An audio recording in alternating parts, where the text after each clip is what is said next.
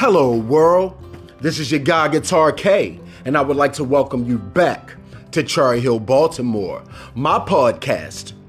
This is season 7, episode 5. The title of this episode God Helps the Helpers. Look, it's okay to pray and it's okay to have faith, but like I said in a previous podcast, faith without works is dead. You got to help yourself. Can't nobody help nobody that's not helping themselves. Not even God Himself. You're gonna have to meet Him halfway. You're gonna have to put in some leg work.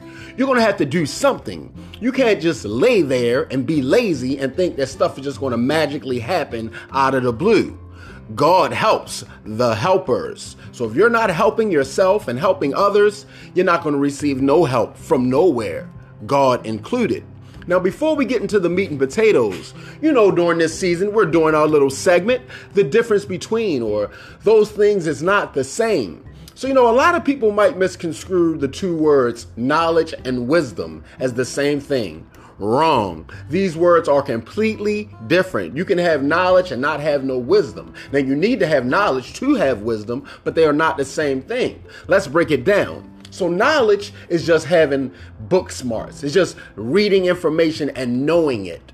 Wisdom is carrying it out. It's implementing it into your life. It's making decisions based off the knowledge that you have. Because a lot of times we, I say we, because myself included, will have the knowledge. We have all the knowledge that grandma and mom and them gave to us. Don't go on that corner hanging with them boys. Don't go messing around with that no good girl. Don't go sleeping around without no protection. Now we have the knowledge, but when the time comes for us to use that knowledge, we don't show the wisdom. We get ourselves in a lot of jackpots. We get ourselves in a lot of tight places by not using the wisdom that is imparted into us. You know, you can read the book and know all the book word for word and cite it quote for quote, but can you use those skills in real practical life? This is what wisdom is. So don't get those two words misconstrued. I advise you to graduate past the knowledge stage and start having some wisdom. It is much needed in today's world. Wisdom, knowledge, and wisdom, two completely different things. Don't get it confused. Let's get into the meat and potatoes. God helps the helpers. Now, look, everybody knows that I was raised up by a real religious, spiritual Christian grandmother. So the Bible is a lot of things that I use from that book, you know, to kind of guide my life. And I'm not saying I'm the most religious person, because I'm not by far. Trust me, I have done my sins and I still struggle with some things today. But let's go to the Bible. Mark 16, 15. And he said that he is Jesus. And he said, Go into the world and preach the gospel to every living creature. Now, let's just stop right there. He didn't say go into the church. He didn't say go into the rehab. He didn't say, you know, go into where you choose to go to. He said go into the world. That's everywhere. Go to everybody, help everybody, not just the rich people, not just the pretty people, not just the people that you think that you're trying to get something from. And not only did he not just say people, he said to every living creature. That means the dogs, the cats, the trees, the plants.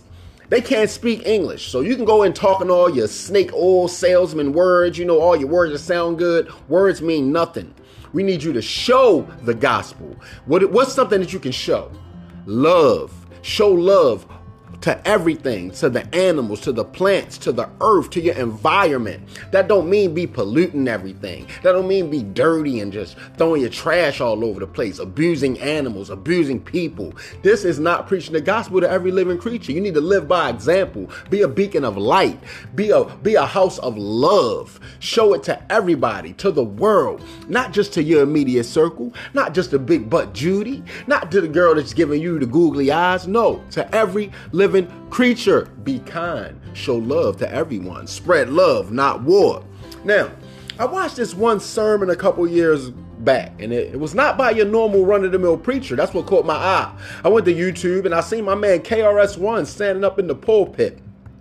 And KRS-One was talking about, you know, that same scripture that I just read. And he, he talks about, you know, how we choose to be spiritual people. You know, we choose. That means it's an action. That means you don't just lay there and call yourself a Christian. You have to put some action behind it. You got to walk it like you talk it. It's more than just talking, it's more than just preaching. You preach with your actions. You lead by example. You help yourself to help others. You don't just cast all the problems of the world on the God. You go solve some problems yourself. And what he said, what he learned is when you go help other people problems, God helps you with yours because you can't help nobody else if you ain't helping yourself. You know, God always gives you what you need. I don't know if you agree with that, but if you do, then you're you're kind of in the ballpark with me. You need to get on board with that before we go any further. God always gives us what we need. And if you live a life of giving and helping, he will give you enough to bless others.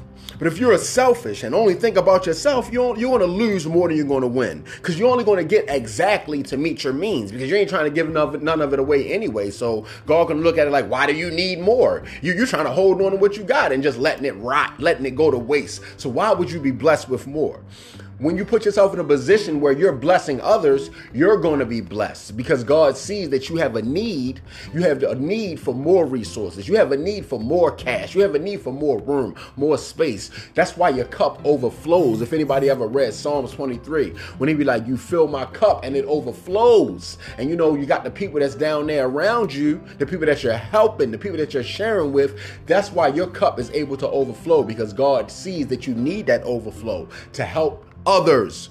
And your whole time, you're definitely helping yourself. You know what I'm saying? Now, in every 12 step program, I don't care what it is, that 12 step is to give back and help others that's behind you. Because they know that the only way that you're going to be able to do that is for you to stay on that right path, for you to leave alone whatever you're trying to overcome. And by doing that, you are able to help others. You're in a position to help others. And if you're constantly helping others, you ain't got no time to be messing up on your own. You need to be an example to the people that you're helping. Because ain't nobody going to want no help from you if you're not being of help, if you're not being of service, if you're not being of a good example. Because most people that go through 12 step programs, like myself, once you stop working that program, it's going to show. You ain't gonna be able to help anybody anyway. God helps the helpers. Look, God is like a father. He is our father, our father which art in heaven.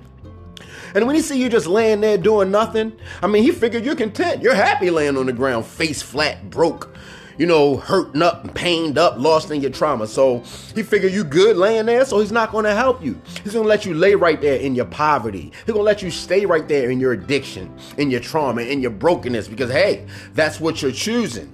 But when he see you trying to get up, when he see you trying to move, he see you struggling to break free. It's natural for a father to come and put out that hand and help you up. If anybody read the Bible, you know they say he's always there. He just need you to reach out to him so he can help you up. If you're just trying to lay there, you seem comfortable, hey, go ahead, and do you. But once you decide that you want to get up, once you decide that you want to reach out for him, trust me, he's going to always be there to lift you up. God helps the helpers. You know, people that give handouts are in a much better position than people that's always looking for handouts. I mean, however you want to chop that up, do it, do the math. That's just true. Blessed are the blessers. You know, spiritual people take pride in doing God's work. They don't do it and be complaining and grumbling. No, they love to do God's work.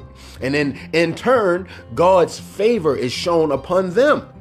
It's better to give than receive. I know a lot of people can't even fathom that. They like, why would I give? Because it's better. If you know what the definition of better is, it's better to give than to receive. Look, man, when we get off the sidelines and start helping others, God helps us. He helps us help others because he knows that we, in order for us to make other people whole or to add on to others, we need to be whole and we needed to be added on too. So, like I said, man, God helps the helpers. Be a helper. Don't be a taker. Be a giver. Be a doer, not just a talker. And and don't get it mixed up. I'm not only talking about, you know, financial help. I'm not only talking about monetary help. I'm talking about giving away some knowledge that you have that might help lift somebody up. You know, give a hug, give a smile, give a nice conversation, give some information. Just be a giver. God helps the helpers. Look, this has been season 7 episode 5 of Cherry Hill, Baltimore. Cherry Hill, Baltimore. Cherry Hill, Baltimore.